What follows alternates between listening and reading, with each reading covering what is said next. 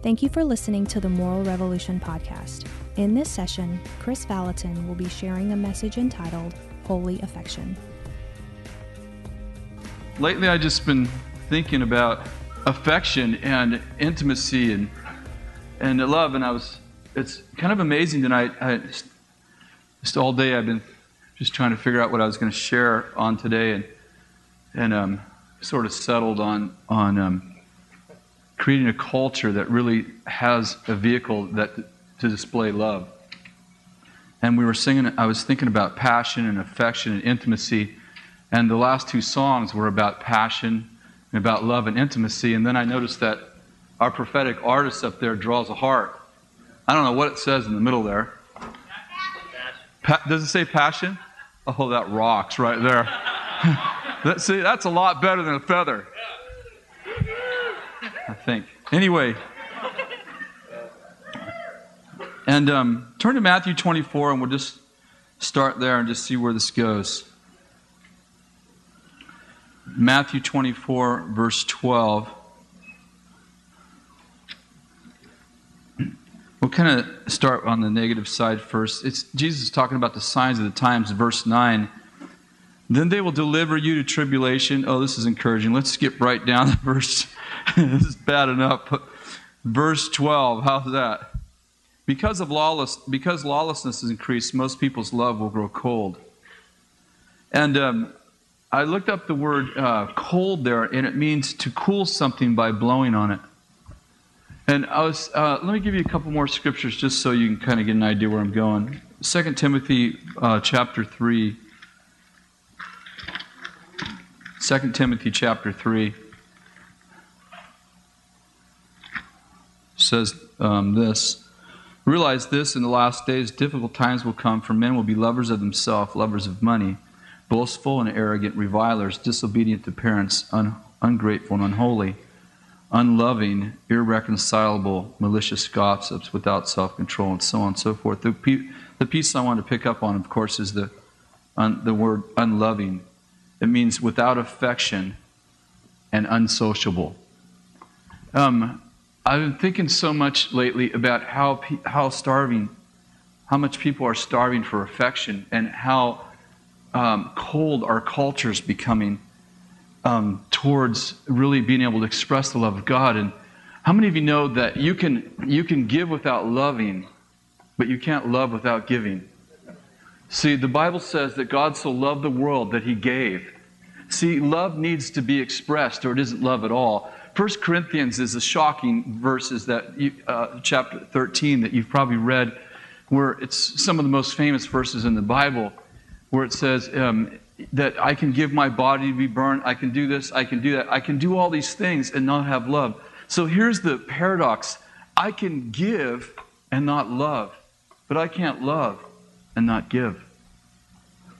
And, um, and love needs an expression, it needs a vehicle in which to find expression.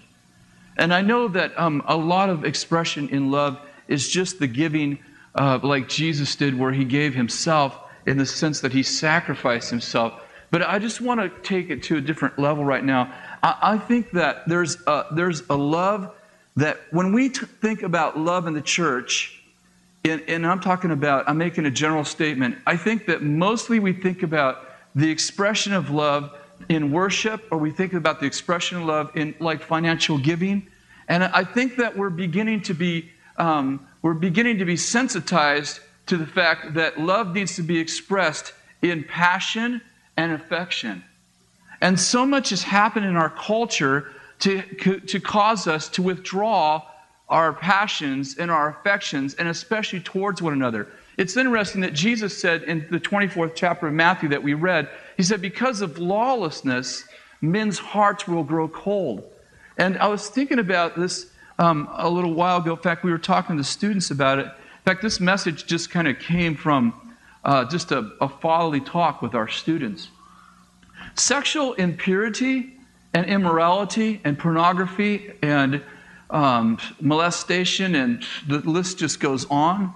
Sexual, sexual sin in our culture is so rampant, it's so out of control that I, I think that that, that really plays a huge part into why people's affection has grown cold, why people blow cold air on the hot flames of their heart so that they won't have expressions that look like impurity. What I'm getting at is that I, probably most people in this room, and there will be exceptions. Thank God there's exceptions.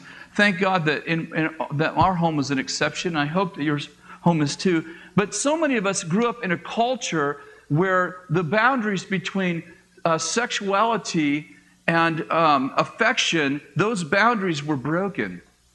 And when those boundaries get broken in our life, and for instance, and I'll try to be as general as I can because I realize that we have a mixed audience tonight. But when that when those boundaries get broken, when when the uh, the boundary between affection and sexuality gets broken, and you understand what I mean, you adults understand what I'm talking about. When those boundaries get broken, especially by people in authority, our fathers, our mothers, our uncles, people that are older than us, especially, we begin to get the person, uh, when the person who's supposed to teach me love abuses me in those manners, in that manner, and I'm talking about sexual abuse especially, that when the person who's supposed to teach me love breaks those boundaries, sex and love get all mixed up. Sex and affection get all mixed up in our lives. And when those boundaries get broken, and we come into a place of, uh, in Christ and we get, we get saved or we get right with God and we begin to read the Bible and, and all the, um, the holiness uh, that's in the Bible and, and how we're supposed to keep ourselves pure from immorality, we start to read about how immorality and impurity and all the things that we came out of is wrong. We begin, if we don't deal with the issues of our heart, we, we try to build boundaries around ourselves so that uh, so that we, um, we don't infect someone or so we don't do something we're not supposed to do. Are you with me? I end up creating walls around me so that I keep myself safe from immorality and purity. And especially if I've struggled myself with pornography and some of the other sexual sins myself, if I struggle with those things and I haven't really solved those issues in my heart, I end up restraining my affection so that I don't end up doing something that I'm not supposed to be doing to someone. Am I making any sense? I, I don't know if I am. But in other words, if I, if I have, a, if I have a, a struggle with sexualizing uh, people, then I tend to withdraw my affection from them, uh, keep my hands to myself, and not want to uh, physically touch anybody or do anything that will help to uh, blow, uh, you know, blow, uh, blow on the on that heart and, and create passion because my passions are misplaced. And so, in order for my passion to not be misplaced, I blow cold air on my, the, on my heart so that the coals of my heart will grow cold, not because I don't want to love people, but because I'm trying to keep myself in some kind of purity. And sexual sin is so rampant in our society, and I don't think that most of us realize what's happening. The enemy, of course, he, he'd love for us to fall in, into that sin, but the greater thing that the enemy's trying to do is keep the love of God out of the church. And we don't even realize it, but we've been duped into thinking that sexual sin is, is, is a sin that's against myself. In other words, it's individual if I can just keep this, you know, if I have a struggle with pornography, it's kind of my individual problem and not realizing that when I withdraw affection, that I take away the vehicle in which the love of God is supposed to be propagated and and and uh, and and fulfilled in the church. Now, just follow me for a second. See if you can, you know, anything in your life that perpetuates has its own eco cycle. If you have a sin in your life that you can't get out of, it's because your sin has created its own cycle where it feeds itself.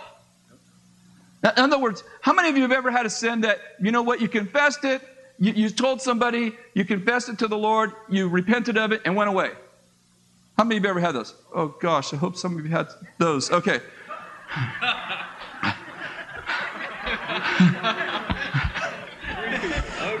Some of your marbles got out. I noticed maybe someone is playing with our marbles.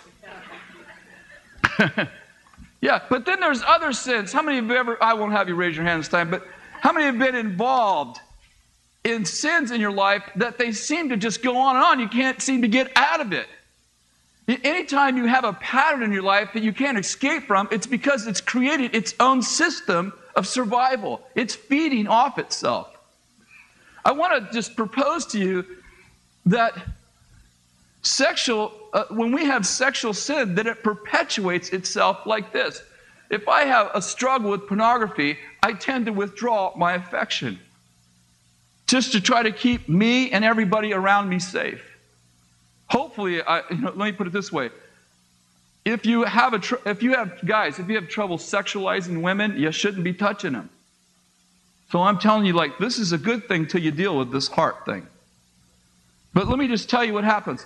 Let's say I'm a father, like I am, and I have a struggle with pornography, and I've got, like, I have two daughters. And so it's like, you know, when they're teenagers, they're pretty, and I want to make sure that I don't sexualize them because they're my daughters. I know it's wrong.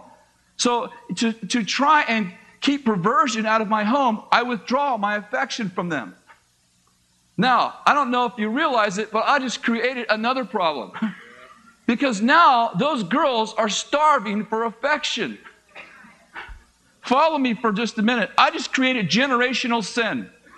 It's generational because it self perpetuates, and I just created a cycle in my family's life. And if someone doesn't come in and break that cycle, I'm going to end up with a, a, house in perversion and probably generations of perversion by just my own impurity. I withdraw my affection from my two daughters because when I touch them, I tend to sexualize them because I got my own problems going on. Maybe on the internet, maybe with magazines, maybe with just my thought life. And so I don't want to touch them because I can't keep my, my mind pure when I just hug them or kiss them. It gets weird.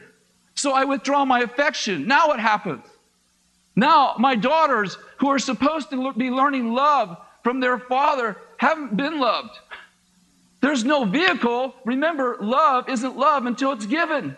And I've withdrawn, I've withdrawn the truck that takes love to their house. I say I love you, maybe, hopefully, I still say I love you. Maybe that, maybe that even feels a little perverted because of the places that I've said it before, and we'll just leave it at that so you can figure that out. But I withdraw my affection. Now I got two daughters, which I do happen to have two daughters. I've got two daughters that are starving for affection. Guess what happens when they start to date? They, they're vacuum they got a vacuum in their heart that is sucking. It's a big sucking sound, and they're looking for affection. Now, hopefully, they meet a young man.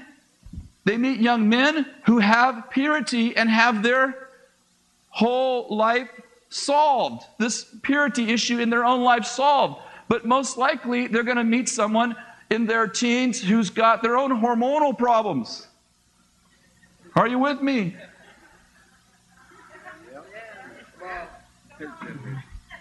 Yeah. And maybe they got their generational stuff going on if they really, you know, hello, that would be terrible if my girls wound up with someone whose father withdrew his love from them, from the boys, for the same reason. Or some similar reason, or there's some hundreds of reasons why people show no affection. And then I'm like, you know, I'm trying to think of like, well, my girls, they would never do anything wrong. They're starving for affection. Now, what happens in their life? Let's say that what normally happens, and I say normal like not okay normal, but let, let's, let's change the word, commonly happens, is that they end up in sexual sin. And what happens when they end up in sexual sin? They end up withdrawing their affection. Are you following me? Why? Because they went and found love in the wrong places. Because they're dealing with it in their own lives. They end up withdrawing their affection so that they don't have sexual impurity, and the whole process winds down from generation to generation. We're all withdrawing our affection so we can try to keep some sense of boundaries in our life so we don't let perversion fall on our children. And the truth of the matter is, there's a whole nother level of perversion. Uh, it's a perversion of affection. We're living in, do you realize It's Jesus said in the last days, he's not talking about the church, he's talking about the temptation is that in the world, the love of many is growing cold. Why? Because of lawlessness and perversion. I'll tell you something. You know, ah. This, this is really close to my heart. I want to tell you, I'm not just giving you a message. I, I've been grieving over this for weeks. It's been coming to the surface more and more in my own heart. And I'm like, you know, this like, Jesus is eating dinner at a Pharisee's house. Now, you got to understand, a Pharisee in our culture would be more like the governor's house. These guys had power. These weren't just religious people. The religious people actually governed the people. So he's having dinner at the religious person's house. A girl, uninvited, comes walking through the door. She's a whore, a prostitute. And she starts weeping and wiping his feet with her wet hair. Lord, have mercy. I mean, it'd be bad enough if some woman did that. Can you imagine if some woman came and did that in the middle of a church service to Pastor Bill? Uh, we'd be like, I mean, I know everybody'd be like, is this all right? It'd be a whole nother level if we knew that she was in the red light district and she wasn't saved yet.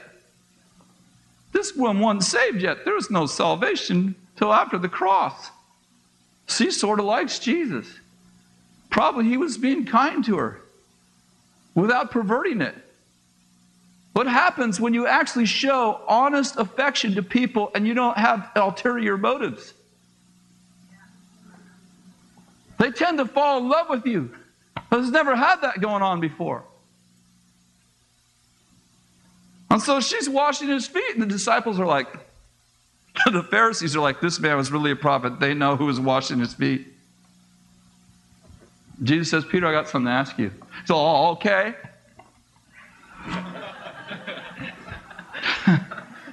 one man was forgiven a little bit, and one man was forgiven a lot. Who loves the most?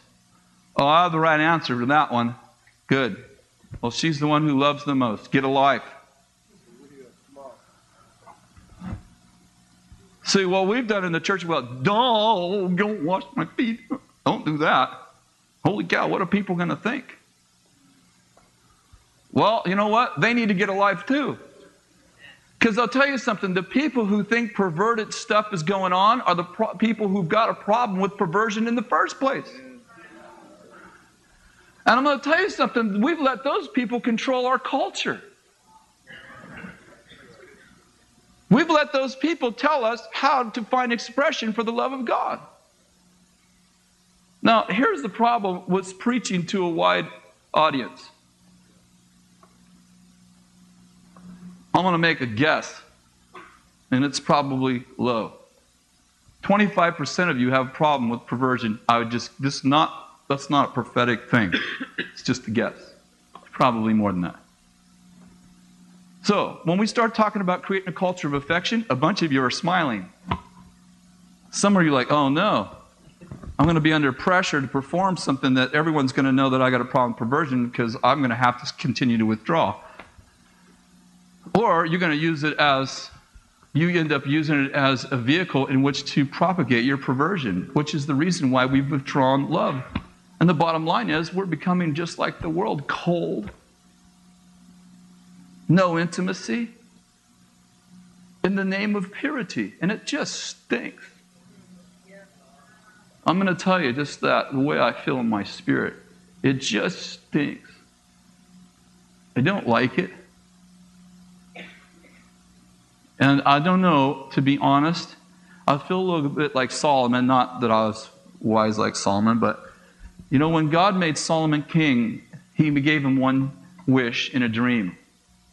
And he said, and I think he was being very honest when he said to God in this dream, God, you've given me this great people, but I really don't even know how to come in or go out. I'm like a little boy. And you know the struggle I have? I feel the same way because what I, what I feel very deeply like the church of the living God needs to restore affection. And yet I know that as soon as I open that door, that right behind it is perversion, all the reasons why there's no affection. And I told the Lord tonight, I don't know what to do about that, but I can't keep from telling the truth. And the truth is that affection and passion need to be returned to the church. And one thing I saw that, that Pastor Earl began to bring to this church in the 70s was passion and affection for God. And it's so awesome that I see people that are just incredibly passionate for God, just doing crazy stuff. And I love it. And you know, honestly, if it's coming from a pure heart, the crazier it is, the more I love it.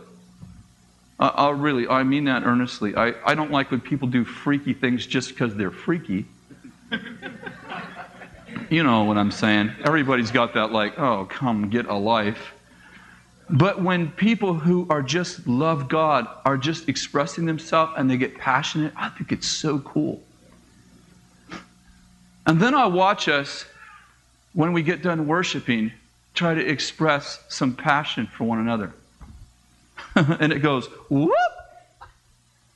And I'm like, this is weird. That we, we have learned to express love to God and passion to God.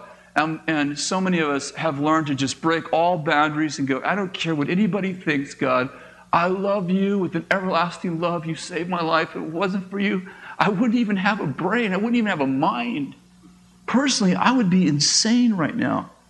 I was, in, I was borderline uh, insane for three and a half years.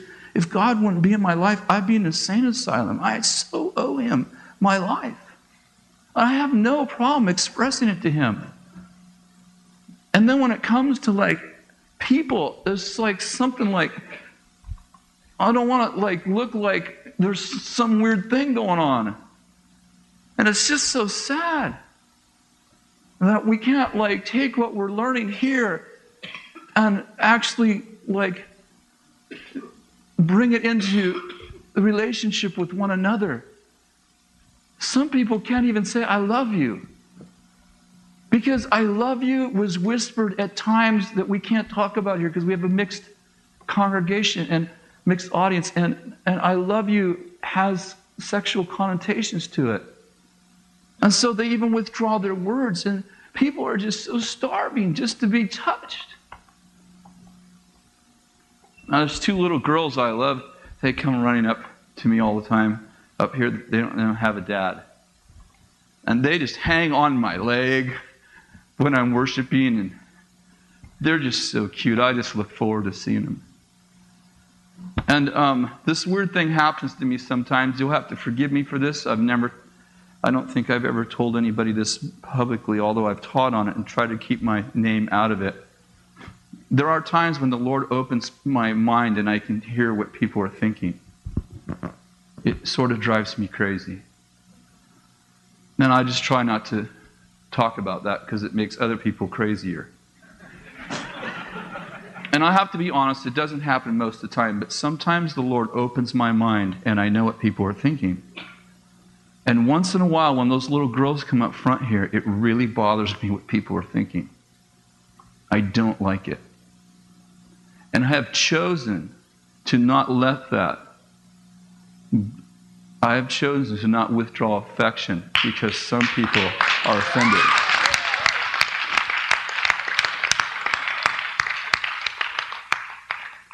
On these little girls, you know, they jump on, on my lap and they hang off of one of my legs, and you know, they just they just need what we all need. You know, they're just little girls who need a father's love. And um, this is totally not doing anything inappropriate.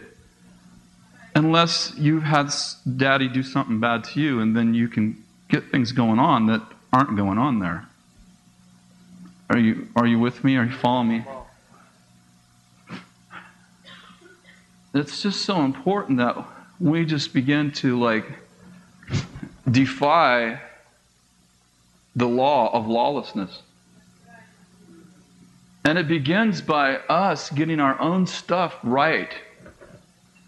You know, if you have a problem with impurity, immorality, pornography, and the list goes on and on, I'm just giving you a few of them. If you have a problem with that stuff, man, you need to get right because you're robbing the rest of the body of affection that's supposed to be happening here.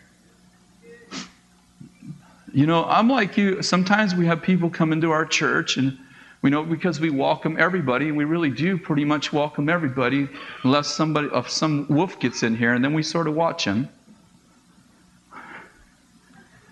We've ushered a few out in the last few weeks. You probably didn't know that. Some try to do it in a way that people don't. We don't make a big old scene. But sometimes, you know, the guys come up here and they're watching the dancers.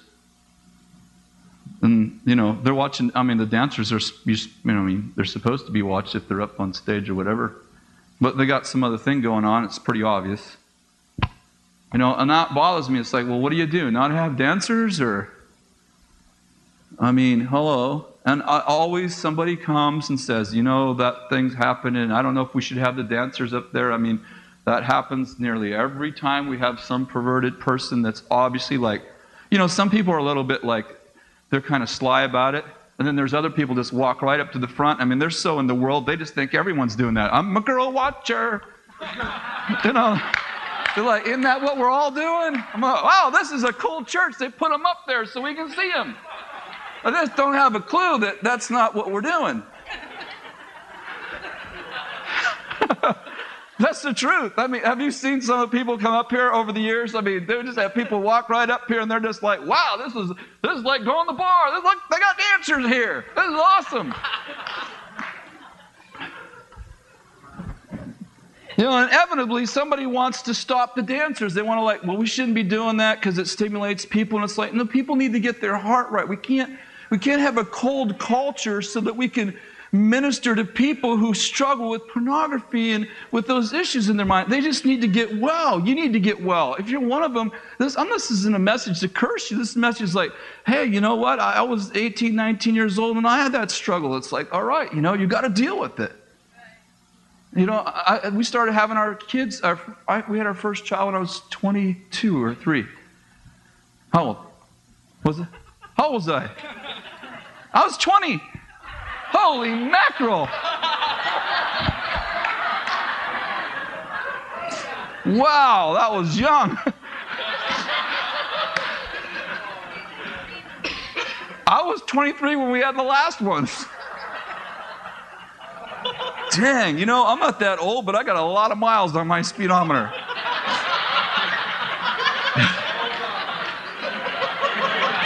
Odometer. Odometer. Dominer. Here's a marble. There's one of the marbles. I lost it.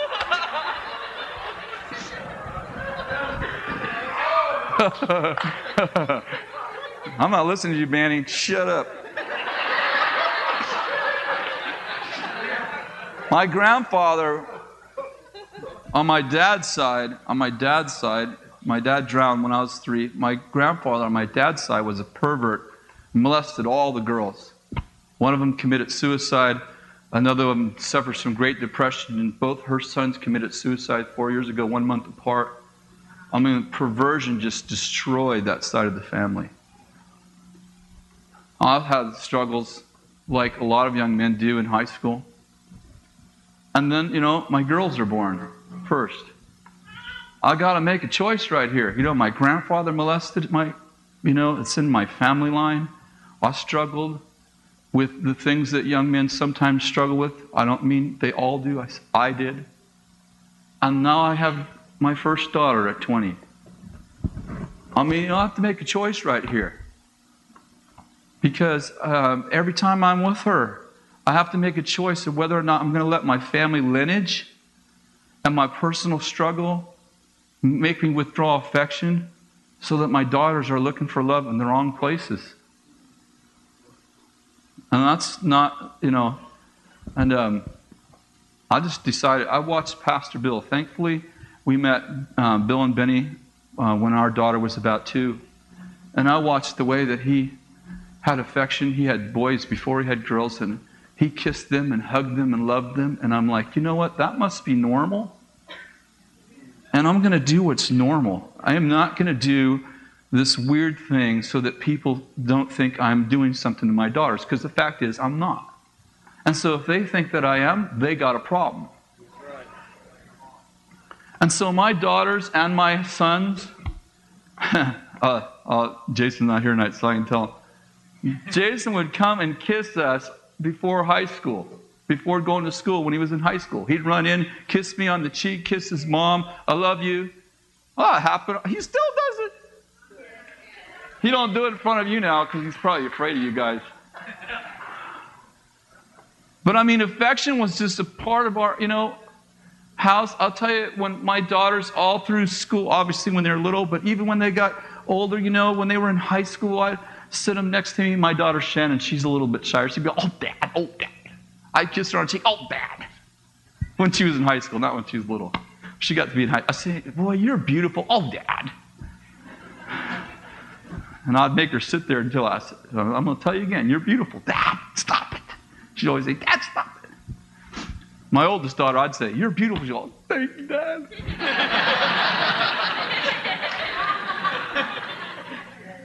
I still tell my daughters they're beautiful.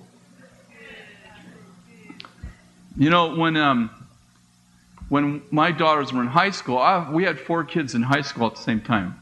We had freshmen all the way to senior. I know. you know I'm a Christian. No wonder I fought off insanity. It was inherited from my children. but uh, when, when my kids were in high school, they, um, they weren't allowed to date non Christians and they weren't allowed to go to dances. Now, I, I, have to tell you, because if you hear those two things, then you, have, you get the picture of our home that totally is not accurate. Because our kids lived with just a couple of few rules, and, the, and mostly, there, mostly there was yeses. My kids basically lived with the red with the green light, and once in a while there was a red light. But there was a few rules, and you just didn't break those rules. And they were raised from the time they were little to know that. From the time they were little, we taught them that there was a great benefit in finding a godly man and a godly woman as, the, as opposed to someone who's controlled by the devil and on their way to hell. it's not very hard to sell the idea, really. It's crazy, you know, to me. I'm going to get a little soapbox here, but it's crazy to me that Christians say they believe in the Bible and then they let their daughters and sons date people who are controlled by the devil according to Ephesians chapter 2. I wouldn't want my daughter going with someone who's controlled by the devil, don't matter how much he smiled. Because the Bible says that we read Ephesians chapter 2, it'll scare you. But I mean, I don't think you can wake up one day and give those, I don't think it can be a rule. I think it can just be, you know, you teach the benefits of them falling in love with someone who loves God, going to heaven, has the blessing of heaven, who has financial provision, and who's smarter than most everybody else because they got the brains of God, the mind of Christ. And not only that, but they have a real love to give you. Because if you're in the world, you don't have the love of God, so what, do you, what you're starving for, you can't get from that guy anyway because his well's dry. Her well's dry too. Let's just be fair to everybody here. So, my, my kids, they couldn't date non Christians. No, let me put it differently. My kids, they, they had the benefit of only dating Christians. Now, sometimes when they got to be teenagers, they go, Dad, do I have to go to church? No. You get to. it's a real benefit. You'll figure it out when you get older.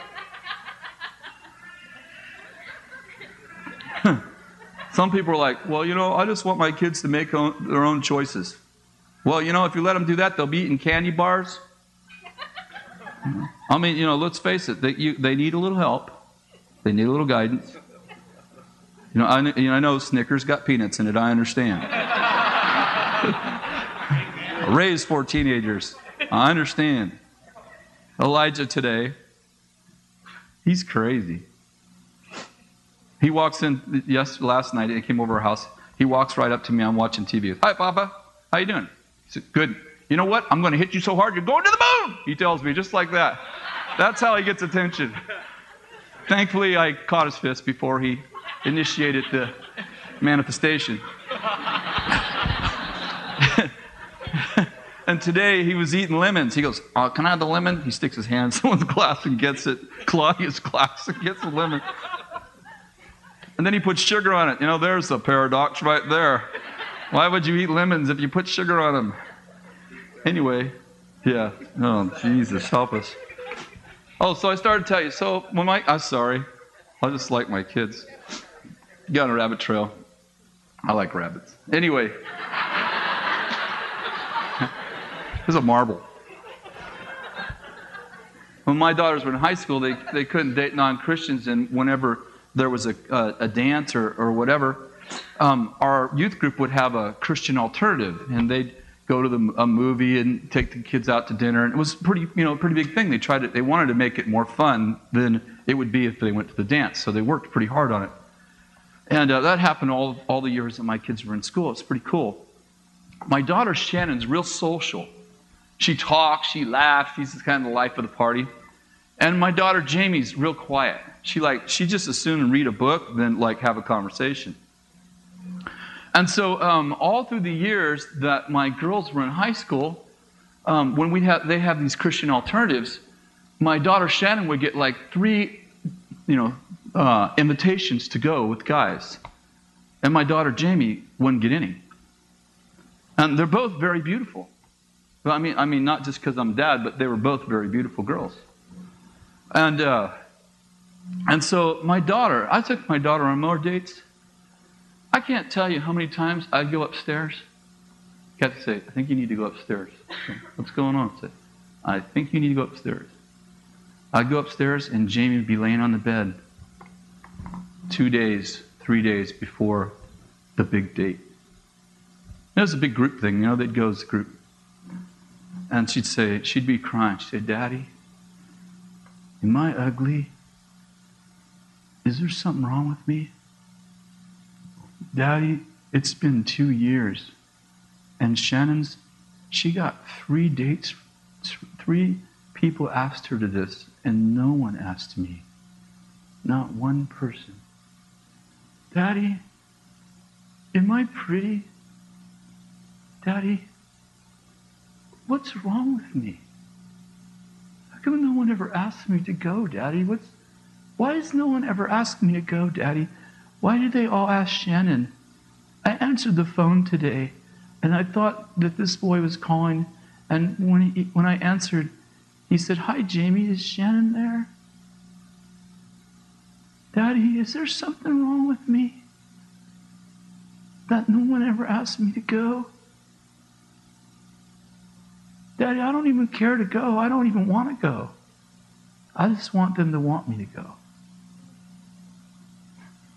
And you don't know how many nights I sat on her bed and we wept together. It was really, really hard. It's really, really hard. And I would uh, get all dressed up and, you know, and I would say, I'm taking you on a date. No one, no man's going to take you. Your dad's taking you. And I would uh, take her, and we would just have a great time. And I just had a rule with her we're not going to think about other men while you're with your dad tonight. yeah.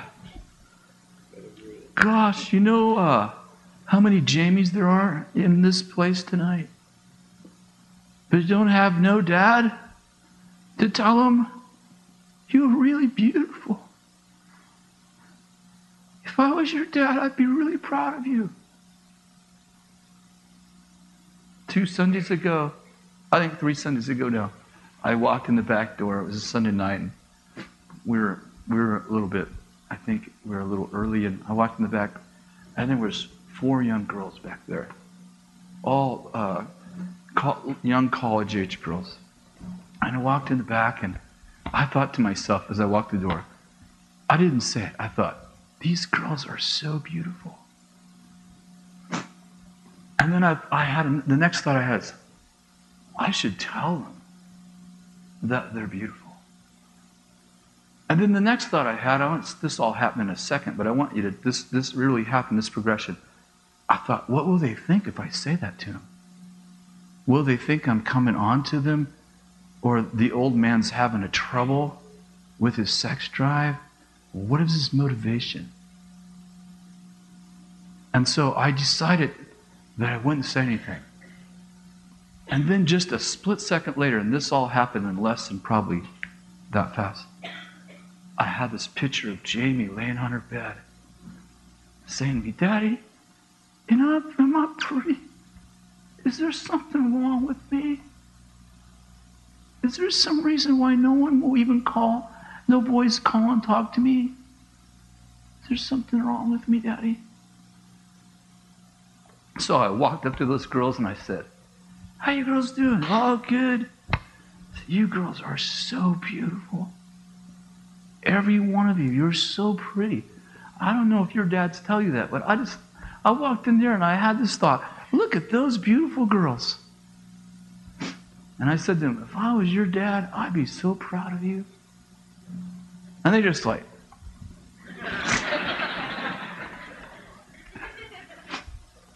And I walked away from that, and then, oh, yeah, you got all that stuff that goes on after you do something good. And I'm like, I ignore you in the name of Jesus. Get off of me. I've been trying to make a point, like when I'm not when I'm not leading the service, when Bill's leading or Danny's teaching, whatever. I try to make a point, just like during the worship and stuff, just to get out and touch people. I'm, I mean, like touch people like this. And well, that's that's pretty stupid. No, people are starving for it. Last week, I think it was last week. It may have been two weeks ago. You know how I am. Time all runs together for me a couple of weeks ago, in a one week time, I had, I think, eight people come up and say, You know, during worship when you touched me, I don't know, it just made me feel like I was cared about. I had eight different people tell me in some manner that they felt cared about because I touched them. I don't, I don't like to talk to them when they're worshiping. I just like to let them know I'm there. So I'll just touch them or just do that to them. I'm like, you know, I want, that started this thought process for me. Like it intensified it, I should say. I'm like, people are starving for someone just to tell them they love them. You're looking good. And I'll just become aware of like, we're so sterile in our culture. It's like, man, if you did in, in here what I did in my home with my kids, people would be wondering what kind of thing you got going on. And I don't know, that just can't, I don't know how we're going to get past that. Look, I don't have the answer. But I, because, because I don't want perversion to increase in us. But I just feel like we got to get back to the real love of God. Jesus said something in the second chapter of, are you guys all right? Okay. I don't know if I'm being boring because I'm like doing my fatherly just ranting thing. In Revelation chapter 2, verse 4, I don't know if, if maybe this, maybe you won't agree with this, but he said, I've got this against you. You've lost your first love. Now, I've always taught and have been taught that he's talking about Jesus. You lost Jesus. Mm, that's probably true. When you lose Jesus, probably everything else just starts to go downhill from there. The word there is agape you've lost your agape. And then the next verse is kind of strange if you make it Jesus because he says, Do the deeds you did it first. And I started thinking about, you know, it probably has to do with Jesus, but I'm thinking he's talking about your first passion that you had. You've, you've made, it's grown cold, and um, you've lost the first way that you love people. Listen, follow me. The next verse describes the first verse. It says, Do the deeds you did at first. I think it's talking about the expression of agape. You've lost your expression of agape. Do the deeds, give back the expressions of agape that you had in the beginning. I remember when I got saved, I was saved one day, and Jehovah's Witnesses came to my door, two of them. Well, I was, was in the Jesus movement. I had never been to church before. So I couldn't tell you one religion from another. And they, they knocked at the door, and I was saved one day, and I had an incredible salvation experience. So I opened the door, and they got the watchtower, which I have no idea what the watchtower is. And they go, Hi, uh, we've come to, uh, what do they call it? Uh, extend the kingdom. Oh, kingdom of God. And I'm like, Oh, that's awesome. I threw the screen door open, they backed up. I grabbed them both, I hugged them. I totally did. I hugged them. I had them both, one on each arm. You know, I'm, I'm 18. And I said, I'm so glad you're here. I just received Jesus yesterday. He came into my life and just restored my soul. And I was like hugging them both, and they were like, really like, I didn't realize it until they walked away, but they were like hovering two rocks. And I was just like, I didn't even think about that until they left. Like, oh, you guys are so awesome. It's so great that you guys have the enthusiasm to like go door to door and let everybody know what's going on with us. and they're like, uh, well, uh, well, well, here's two watchtowers. Uh, oh, thank you. Oh, thank you so much. I took them and I was just like, this is so cool. People have the, they actually have the passion to go door to door talking about the love of God. And they both, they didn't say anything to me about anything. They just, they were so nervous. They handed me the two watchtowers and they almost ran off my porch. And I walked in, I've been trying to get my mom to get saved, and I walked in, I said, Mom, this is so exciting. I received Jesus yesterday, and they already sent people to come and talk to me. and my mom, you know, my, my mom's not a Christian, but she's got a clue. She says to me, Well, what did they give you? I said, They give me two Bible stories. And my mom's like, That's the watchtower. Those aren't Christians, those are Jehovah's Witnesses. And I go, Oh, mom, we all love God. She goes, Never mind. Never mind. You'll figure it out. Whoa! What would happen if we just went back to actually like doing the deeds of agape that we did it first? You see people when they get in the baptismal tank, they say the craziest things. I love it. I think it's so awesome. Uh, tell us about your spirit. I just love God. I just want everybody to know. I'm like, yeah, that's what it's like. you know, you walk in the church when you first get saved and you actually think people love you. It's amazing. You don't even know they have the same problems in the world. You're like, people are hugging you, you're like hugging them, and you're like, oh, this is awesome.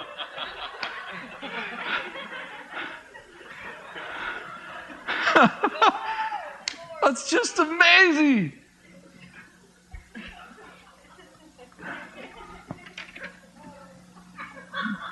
Romans 16, 16, 2 Timothy 13, 12, 1 Corinthians I'm sorry, Second Chronic, Second Corinthians 13, 12, 1 Corinthians 16, 20, 1 Thessalonians 5, 26, 1 Peter 5, 14. You know what they all say? Greet one another with a holy kiss.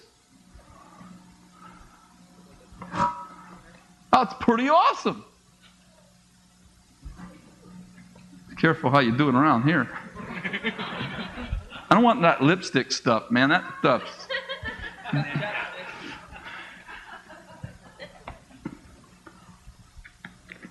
I got to give you one, one more piece before I'm done. Turn to 1 Samuel chapter 18.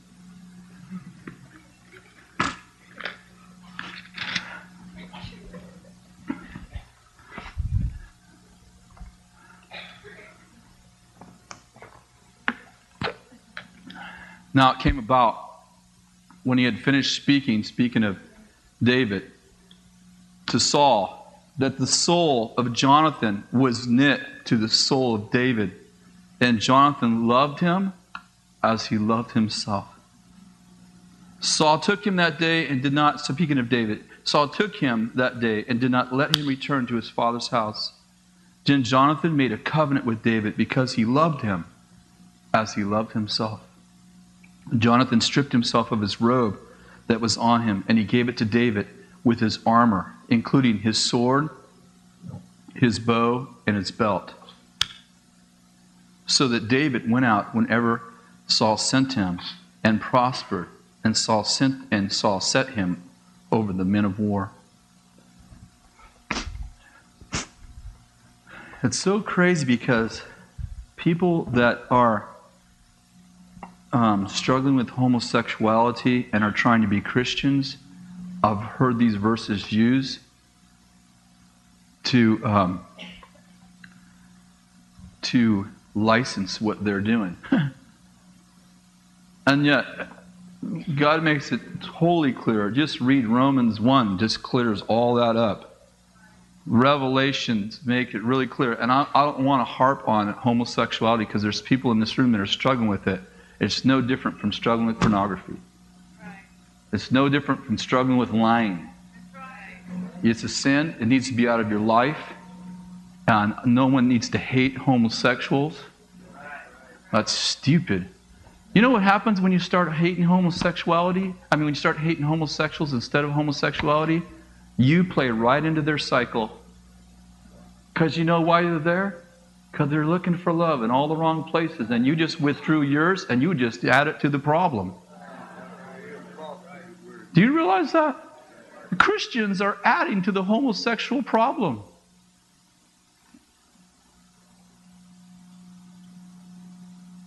When will we ever learn?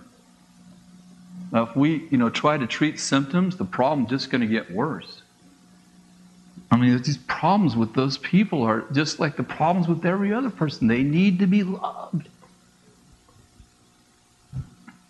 But here we go. Look at what he did.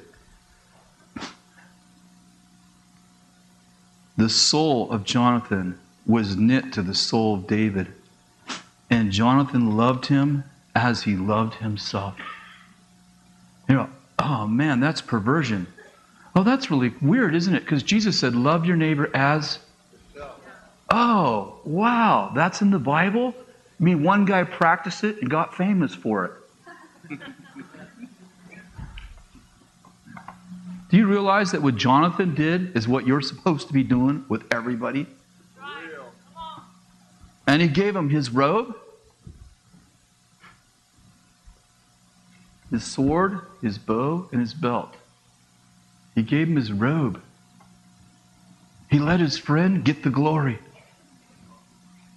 Do you know that part of love's expression is that someone else gets the glory instead of you? I shared this the other night, but you know what it's like when you someone goes, you know what, man, I've been working so hard. I've been working 12 hours a day and I've been putting in all these hours, and you go, well, I've been working 13. Man, it's been really tough. You know, I'm raising two kids. Well, I've had four. It's like, you know, let someone else wear the robe, baby.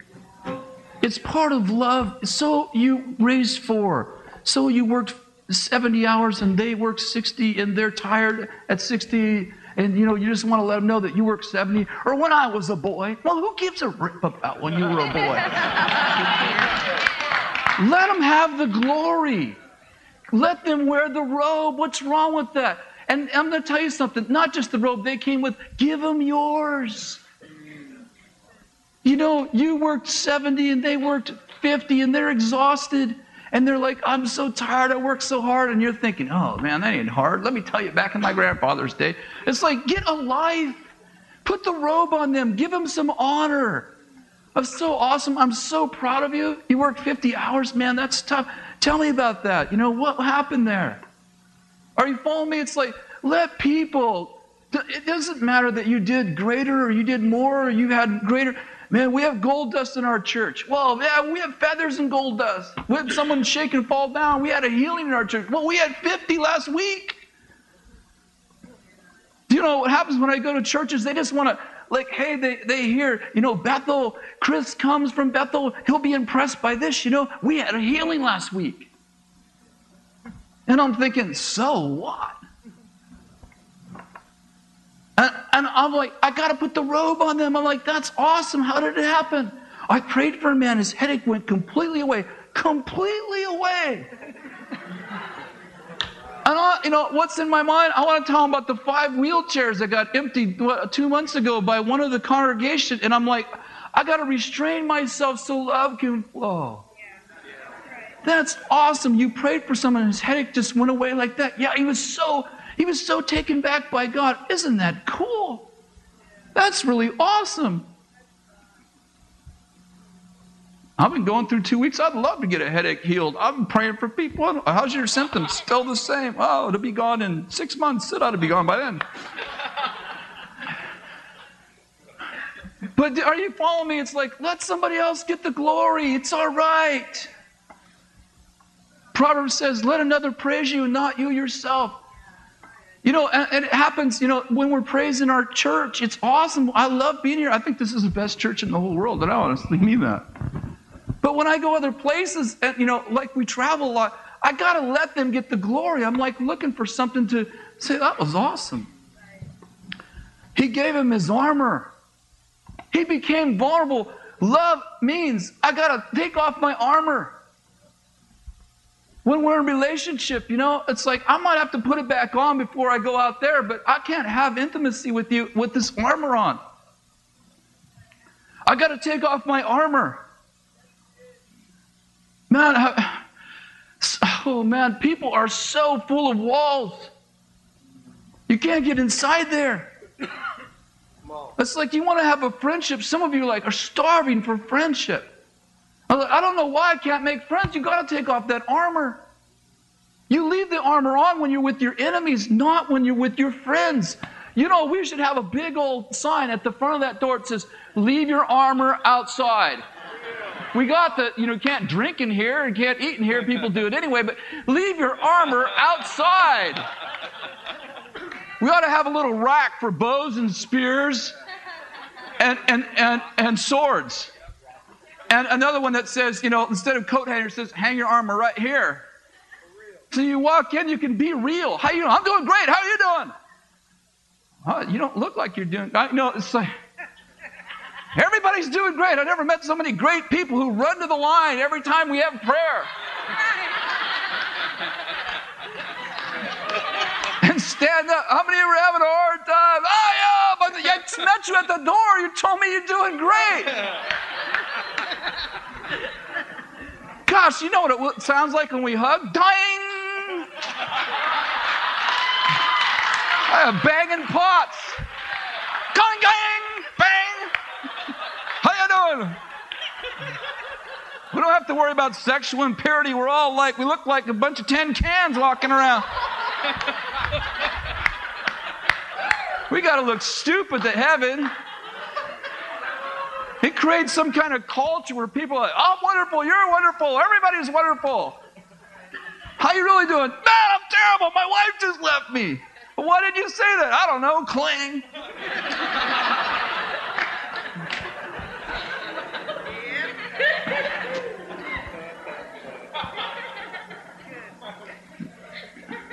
I was just someplace in, in the last couple of months, and we, we did a conference there. And afterwards, the guy said, You know, give me some input, you know, this senior guy. Give me some input. What do you think of the conference? And I'm like,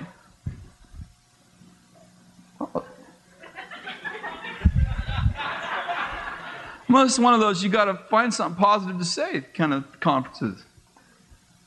And so I was just trying to like, well, here's some ideas. Like, I got about three words out, and he started talking. Well, the reason I do that and this is, you know, I thought you asked me for my input. You know, you didn't want my input. You just wanted me to tell you how wonderful you are. I didn't understand that. No, I mean I understood it after he like gave me like the 15 minute lecture about why everything that I, I started to say. I mean, I maybe got, I maybe actually did get a sentence out, and I got a 15 minute lecture on why he did it that way. I'm like, why did you ask for my input? I, I was fine not saying anything. We're, clang. Well, you know, we clanged for just a minute, then I'm like, you know, this conversation's over. I just let him preach to me. He preached to me for another 45 minutes, and I just, okay. Wonderful.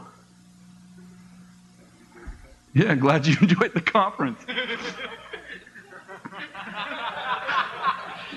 so, you know, we got to like take all the armor off. You want to have a relationship with somebody, you got to like get vulnerable. You know?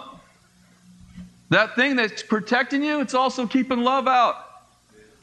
That thing, nothing can get in there, you know. Uh, swords and spears won't get you, but neither will love.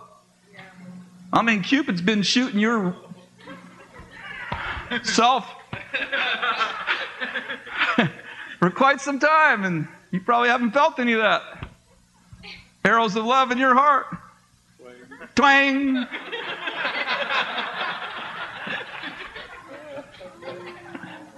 And he gave him a sword. his sword, his sword. He gave him his sword. Which means, you know, and we know that the sword of the Spirit is the Word of God. The sword of the Spirit is the Word of God, but we know words are swords. When you use the Word of God, that's the big S sword, and when you use the your words, they're the little s sword. Words are swords. Hopefully, you use God's, but if you don't use God's, then you use yours. And he gave him his sword. Are you getting this? He told him things about himself that could be used against him. Honey, it's going to get better.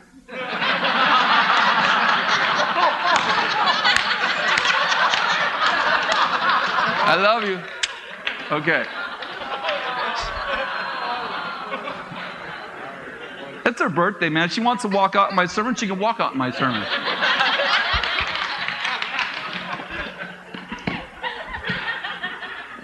he gave him his sword. What's that mean? It means he told him things about himself. He gave him words that can be used against him. He told him about his life. He probably told him about some of his failures. When we give words, when we give our sword to people, we become vulnerable, and then we give them ammunition in which they can destroy us if they so choose because we have no armor on. And we just gave them some ammunition that they could use against us. And we said, in the midst of that, I'm building trust by giving you ammunition in which you can hurt me and taking off my armor and saying, I trust you. Because trust is a vehicle in which friendship grows. And in order to trust, I have to show you look, I'm laying down my weapons. And I start that. Jonathan was very mature believer. In some ways, he showed more maturity than David. He was the one who initiated this whole relationship. He said, Here, David. And you know what's amazing? Jonathan was heir to the throne, and he gave David the right to rule. He said, I know that I'm heir to the throne, but I give it to you. Wouldn't it be amazing? You know, some people are like, How do I build a friendship? Some girls are like, How do I get a guy to like me? Be vulnerable. I'm not talking about morally. Be vulnerable. Open up. Tell them what's in your heart. Put the robe on them. Hey, girls, look. Number one way, get a date. Care about what they think. Put your robe on them. Here you go, you can have the glory. Let them win games, even though you can whip them and you know it. If they arm wrestle you, don't give them all your strength. That is not good. Let them whip you. You can beat them when you get married. Give me that robe.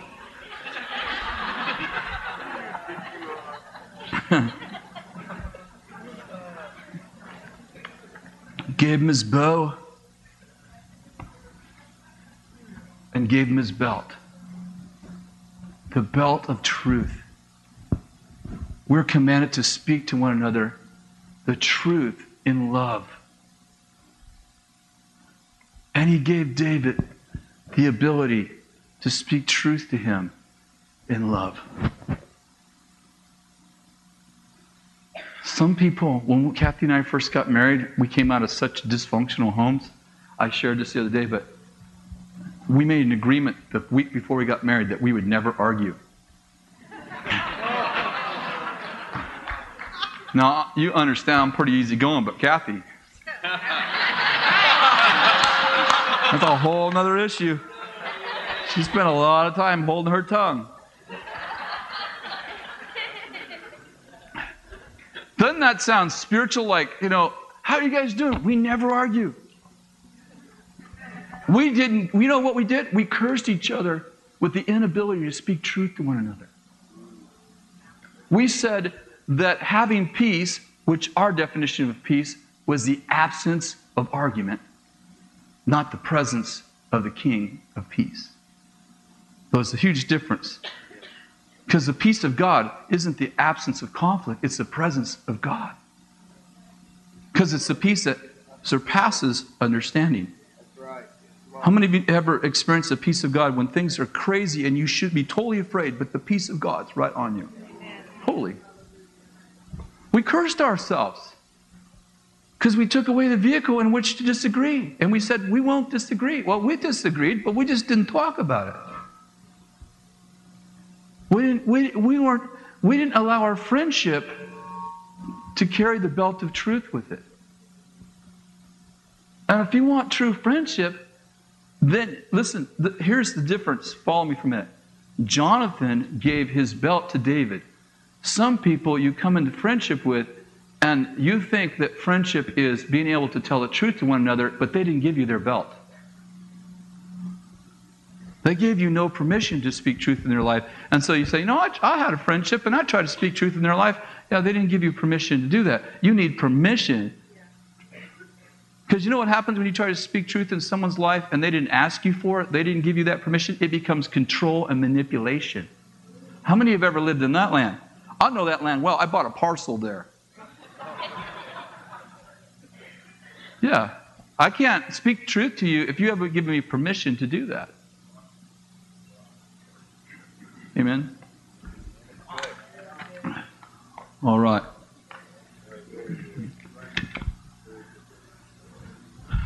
Now, I want you, listen. You know, normally we have you stand up or like come forward or whatever. I don't really give a rip if you do any of that. I just want you to spread the goo. I want you to like learn how to love. I want you to like get over what your dad did to you, what your mother did to you, what your grandfather, in my case, what my grandfather did to the kids. You know what? I want to tell you something. I don't mean this harshly at all, but that's the past and get over it. I don't mean like, okay, wake up tomorrow, get over it. I mean, get some sort of strategy to get over it. If you need help, go get help. If you need to confess, go confess. You, whatever, whatever you need. It's like your stumbling blocks can become your stepping stones. Yeah. You decide if you're going to stumble over them or if they're going to take you up to another level. Because you said, you know what? I got over it. It was a stumbling block, but it became a stepping stone. I'm not being cruel. I used to, when I was young, get over it. You know, I met enough people to realize that some people just don't get over it. But you know what? You can get over it. Your God has an ability to do the impossible. I'm not just giving you some, I mean, look, I was crazy. And I'm almost well.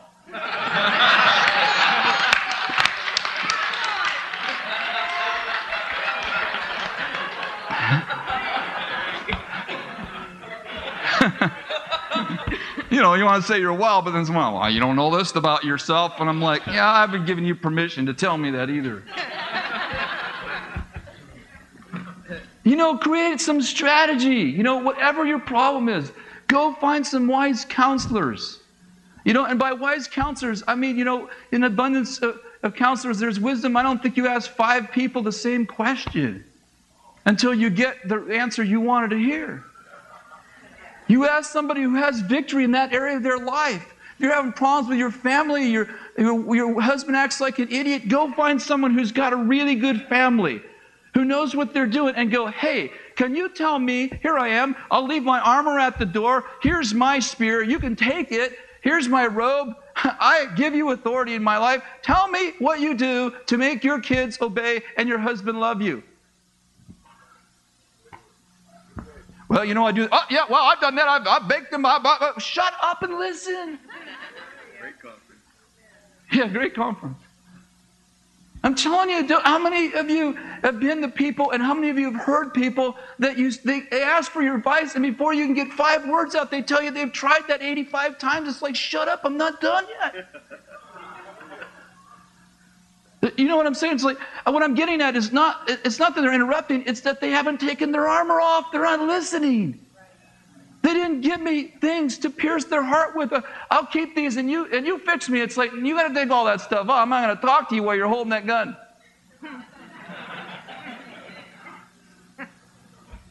How many of you have been that? I've been I've been vulnerable at times, and you know, someone comes in my business when I during the years when we were struggling, And, you know, I was very sensitive to, like, you know, someone comes in and go, you know, if you do, yeah, well, let me tell you about the 45 things we did. It's like, okay, I see you don't want help. You know, you want help, you got to be vulnerable. I, I went in to help somebody this week in a session that Danny had with a friend of ours. And they were just kind of going through a struggle. And I said, You know, you need to do this, and you need to do that, and you need to do this.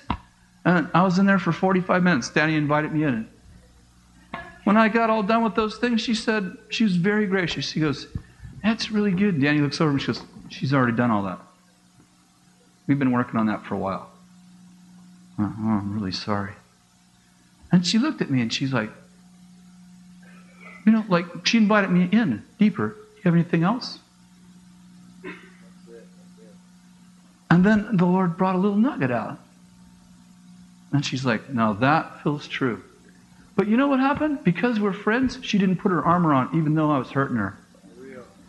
I don't say that's okay. I'm just saying, she, she's like, I still trust you. I know you have my best in mind, even though you wounded me a couple times here. And do you have anything else? Well, I got this. Oh, that's the one we've been waiting for. Thank you. She was willing to wade through that because we have a friendship.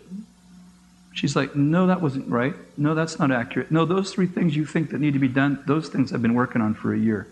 Well, you need to do this. I, I did that.